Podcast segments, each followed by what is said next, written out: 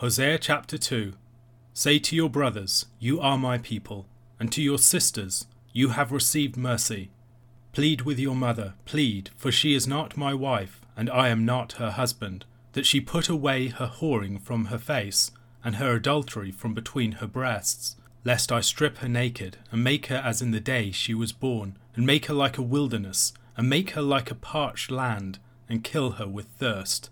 Upon her children also I will have no mercy, because they are children of whoredom.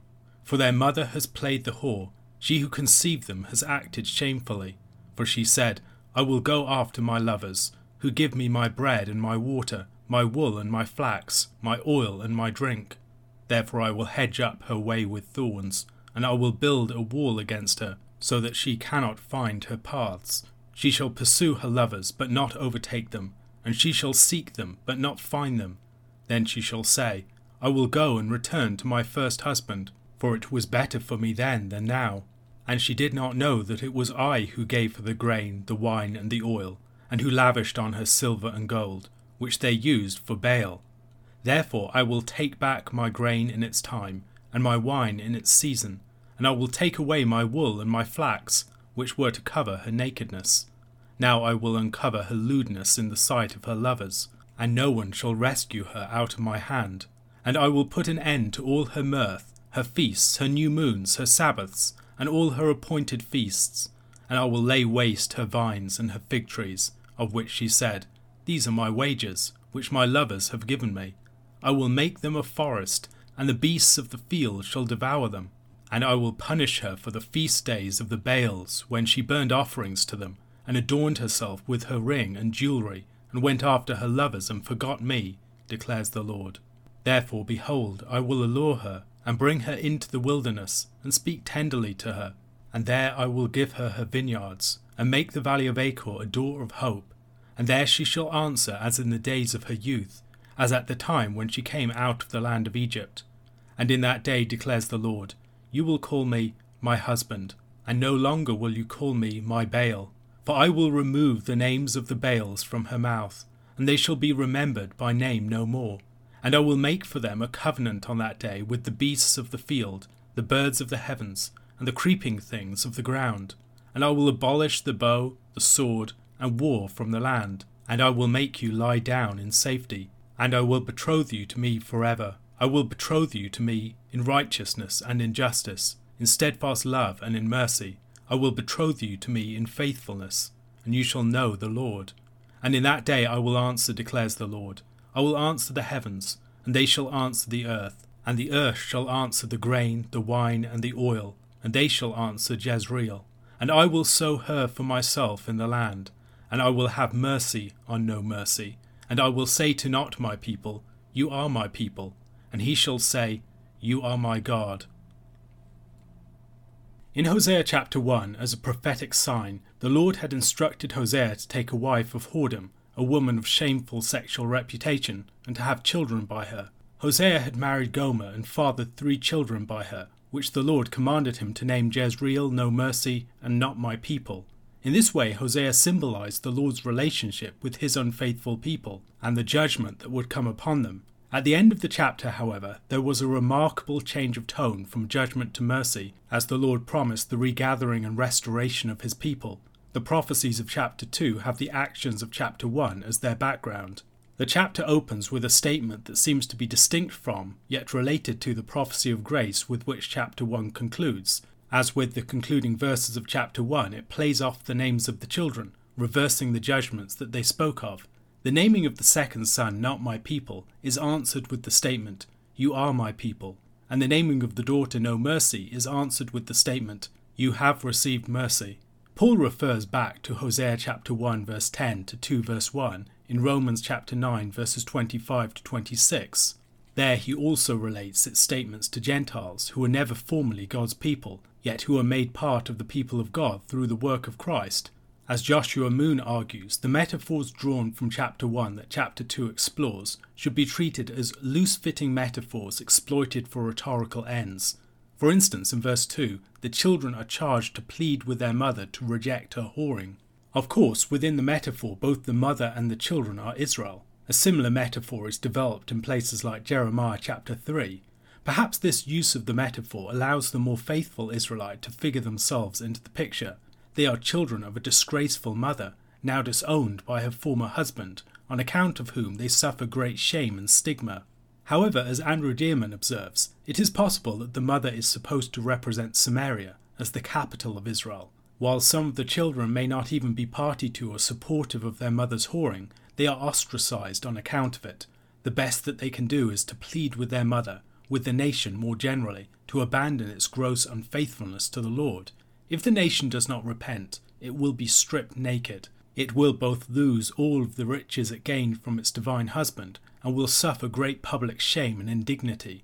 The disgraced and disowned wife seems to relate to the land here, which will be made like a parched wilderness, unable to sustain life.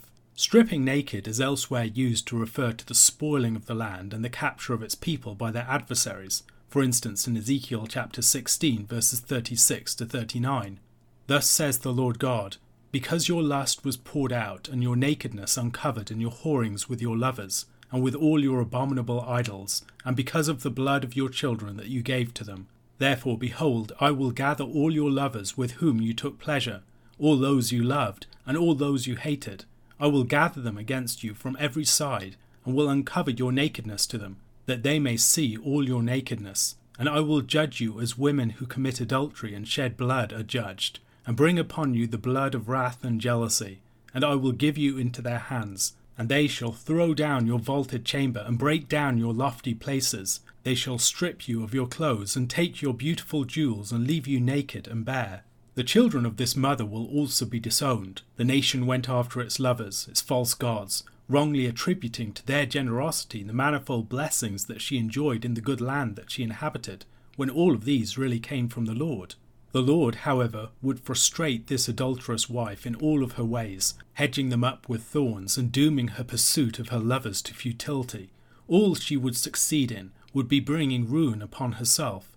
Like the prodigal son in Luke, this shameful woman would seek to return to the one that she had dishonoured by her behaviour, recognizing that her condition had been better formerly.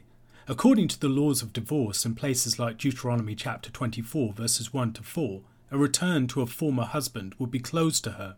Jeremiah the prophet makes a similar point in Jeremiah chapter 3 verse 1. However, perhaps we are supposed to regard the whoring wife here more as hopelessly estranged from a man who is still technically her husband than as one divorced. Israel had ignorantly regarded the Baals as the source of her blessings, and had also devoted her riches to the service of them.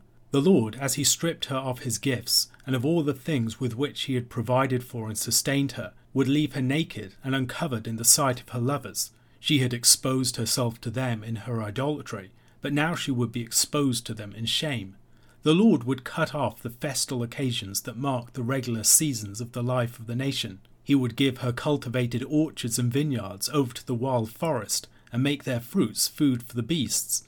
In all of this, her actions in going after the Baals and forgetting the Lord would come back upon her own head. As in chapter 1, however, the dark message of judgment is followed by a surprising message of restoration. Despite all that Israel had done, all of the ways that she had betrayed the Lord as her husband, the covenant bond would be restored, and the Lord would deal with her tenderly in ways which recalled the early years of the marriage, when he had first led her out into the wilderness in the Exodus. Earlier in the book, the wilderness was the result of judgment, yet here it represents the hope beyond hope of a return to the intimacy of the earliest period of the covenant, after all of the treachery and infidelity that had subsequently occurred. While earlier the unfaithful wife had rather presumptuously sought to return to her husband, whom she had greatly dishonoured, now it is the husband who is pursuing the wife who betrayed him, not merely bringing her home in disgrace, but wooing her once more. The valley of Achor is presumably here presented as a door into the promised land, first receiving its name in Joshua chapter 7 after the execution of Achan after his sin at Jericho. Israel would respond to the Lord as she once did. Although she had formerly worshipped the Lord in a syncretistic manner, treating him as one of the Baals, now she would express a more fitting covenant intimacy, addressing the Lord as her husband. Baal, in the sense of master or lord, was a term occasionally used for husbands, but here it would be replaced by the mutual intimacy conveyed by the term husband. The names of the Baals, her former lovers, would be removed from her mouth, as she would no longer call upon them in worship. The Lord would provide for and protect them, saving them from predatory animals and warring neighbours. He would secure the relationship once more, betrothing them to himself in covenant faithfulness. This restoration would demonstrate his character, faithfulness, and sovereignty. Knowing the Lord here also implies the intimacy appropriate to the marital relationship. As Israel calls upon the Lord once more, the Lord will answer, and the reciprocity between heavens and earth that sustains the fertility of the land would be established. The heavens would drop down rain, and the earth would answer with fruitfulness in grain, wine, and oil. The end of the chapter brings with it the reversal of all of the negative connotations of the names of Hosea's prophetically named children by Gomer. Jezreel is no longer associated with the bloody rise and fall of the dynasty of Jehu, but with its meaning, God sows. God will sow the people in the land, much as he speaks of doing in Jeremiah chapter 31, verse 27. Behold, the days are coming, declares the Lord, when I will sow the house of Israel and the house of Judah with the seed of man and the seed of beast. No mercy will receive mercy, and not my people will be told, You are my people, and will answer, You are my God. A question to consider the prophetic sign act of taking the wife of whoredom and having children of whoredom, and the prophecies associated with it, would have played out over several years. How do you imagine this would have affected the way that Hosea's message was received? Why do you think that the Lord appointed such a sign act? John chapter 7, verses 25 to 52. Some of the people of Jerusalem therefore said, Is not this the man whom they seek to kill? And here he is speaking openly, and they say nothing to him. Can it be that the authorities really know that this is the Christ? But we know where this man comes from, and when the Christ appears, no one will know where he comes from. So Jesus proclaimed as he taught in the temple, You know me, and you know where I come from. But I have not come of my own accord. He who sent me is true, and him you do not know. I know him, for I come from him, and he sent me. So they were seeking to arrest him but no one laid a hand on him, because his hour had not yet come. Yet many of the people believed in him. They said, When the Christ appears, will he do more signs than this man has done? The Pharisees heard the crowd muttering these things about him, and the chief priests and Pharisees sent officers to arrest him. Jesus then said, I will be with you a little longer, and then I am going to him who sent me. You will seek me, and you will not find me. Where I am, you cannot come. The Jews said to one another, where does this man intend to go that we will not find him? Does he intend to go to the dispersion among the Greeks and teach the Greeks? What does he mean by saying, You will seek me, and you will not find me, and where I am you cannot come? On the last day of the feast, the great day, Jesus stood up and cried out, If anyone thirsts, let him come to me and drink. Whoever believes in me, as the Scripture has said, out of his heart will flow rivers of living water. Now this he said about the Spirit, whom those who believed in him were to receive, for as yet the Spirit had not been given, because Jesus was not yet glorified. When they heard these words, some of the people said, This really is the prophet. Others said, This is the Christ. But some said, Is the Christ to come from Galilee? Has not the Scripture said that the Christ comes from the offspring of David, and comes from Bethlehem, the village where David was? so there was a division among the people over him. Some of them wanted to arrest him, but no one laid hands on him. The officers then came to the chief priests and Pharisees, who said to them, Why did you not bring him? The officers answered, No one ever spoke like this man. The Pharisees answered them, Have you also been deceived? Have any of the authorities or the Pharisees believed in him? But this crowd that does not know the law is accursed. Nicodemus, who had gone to him before, and who was one of them, said to them, Does our law judge a man without first giving him a hearing and learning what he does? They replied, Are you from Galilee too? Search and see that no prophet arises from Galilee. In the second half of John chapter 7, the question of Jesus' origins reappears. Jesus has been teaching in the temple, and the crowd are surprised because they think that Jesus is a wanted man.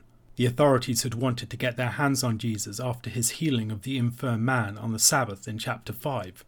After that healing, he had connected his own work with that of the Father in a way that made him equal with God and turned their desire to lay hands on him into a desire to put him to death. Confused by the fact that Jesus is teaching in public, the people start to speculate that Jesus may in fact be the Messiah, and the authorities know it.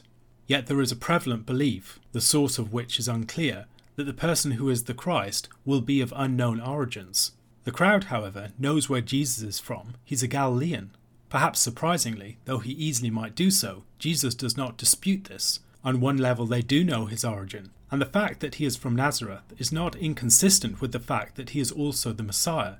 In Matthew chapter 1 verse 23, the fact that Jesus is a Nazarene is seen as a fulfillment of prophetic statements. Of course, there were other prophetic statements saying that the Messiah would come from Bethlehem.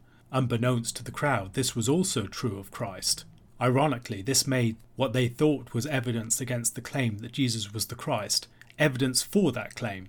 Of course, neither Nazareth nor Bethlehem were the ultimate origin of Christ. His ultimate origin truly was a place they did not and could not know. Without disputing the fact that they knew Jesus' geographical origin, he challenges their sense of his origin by speaking about his personal origin, about the one who had sent him. While they may on one level know his geographic origin, what they do not know is the far more important personal origin, the Father who had sent him into the world. In John 6, people had failed to recognize Jesus' ultimate origin, focusing rather upon his earthly connections and his family relations. Verse 30 might perhaps be seen as a heading for what follows, the attempts to arrest him and their failure. Throughout John's Gospel, there are several references to the coming hour of Christ and the fact that at certain points his hour had not yet come. Until that hour came, none of the attempts to bring Jesus down would be successful. While there were differences among the crowd, many in the crowd, at least on some level, believed in Christ, reckoning that Jesus had performed enough signs to mark him out to be the Messiah. The chief priests and the Pharisees, concerned by such reports, sought to lay hands upon him, in verse 33 following, Jesus seemed to address them in front of the crowd. The presence of the crowd presumably protected Christ from being captured. As we see elsewhere in the Gospels and in the book of Acts, the religious leaders were afraid of the crowds. Ideally, they wanted to separate Jesus from the crowd and take him when he was alone. Jesus speaks to them in a cryptic way concerning his coming departure. They think that maybe he's going to be going to the dispersion among the Gentiles, the Jews that were scattered within the various nations around the Mediterranean. Although the hero of the Gospel knows that Jesus is referring to his death and resurrection and ascension, the religious leaders were puzzled by Jesus' statement, not knowing what he could be referring to. They aren't able to recognize that he will be returning to his Father in the ascension, an event that will serve to confirm his true origin.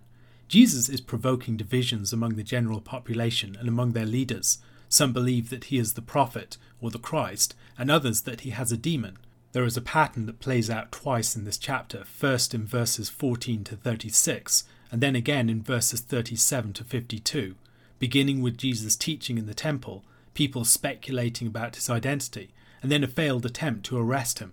In the first instance, it's the middle of the Feast of Booths, and in the second, it's the last great day of the feast. The last great day of the feast may be the seventh or the eighth day. The Feast of Booths was a seven day celebration, followed by an eighth day with a holy convocation. Ramsey Michaels argues that it must be the eighth day, whereas many commentators connecting what Jesus says here with the water drawing ceremony from the pool of Siloam believe that it must be on the seventh day. Within these verses, we see another instance of the continuing water symbolism within the Gospel of John, We've seen it in chapter 1 with the baptism of John the Baptist, in chapter 2 with the water turned into wine at the wedding feast, in chapter 3 with the conversation with Nicodemus and the baptism of John again, in chapter 4 with the conversation with the woman at the well, and then in chapter 5 with the healing of the man by the sheep pool. Here once again there is mention of living water, water flowing out of the heart. As I've noted, many have connected this with the water drawing ritual of the Feast of Tabernacles, water would be drawn from the pool of Siloam and then brought to the temple and poured out.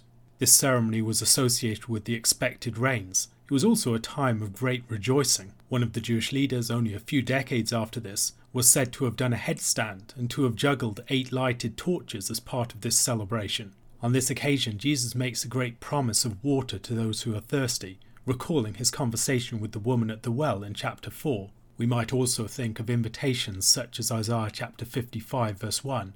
Come, everyone who thirsts, come to the waters, and he who has no money, come, buy and eat. Come, buy wine and milk without money and without price. We might also see something of a development here. In chapter 4, verse 14, there's a fountain of water springing up, and now in verse 38 of chapter 7, rivers of living water are flowing out. The rivers of living water, depending on how we translate this, proceed either from the heart of the believer or from the heart of Christ. I believe ultimately it's referring to Christ, but these things also apply to the believer who has Christ within them and his Spirit. Later, blood mixed with water will come forth from Christ's pierced side. Christ is akin to the Garden of Eden, which has a river that divides into four rivers in Genesis chapter 2 verse 10. We might also recall the water flowing out of Ezekiel's temple in chapter 47 of his prophecy. Water also comes from the rock in Exodus chapter 17 in the story of the Exodus.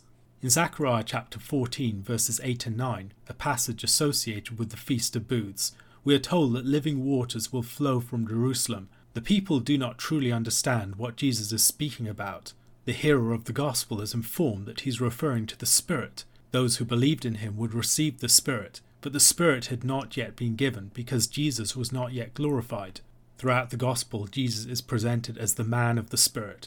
People do not know where the Spirit comes from or where it goes, nor do they know where Jesus comes from and where he will go. He has received the Spirit without measure, he will later baptize with the Holy Spirit. While we see the activity of the Holy Spirit in the Old Testament, the ascension and glorification of Christ would bring about an epochal change in the mode of the Spirit's operations.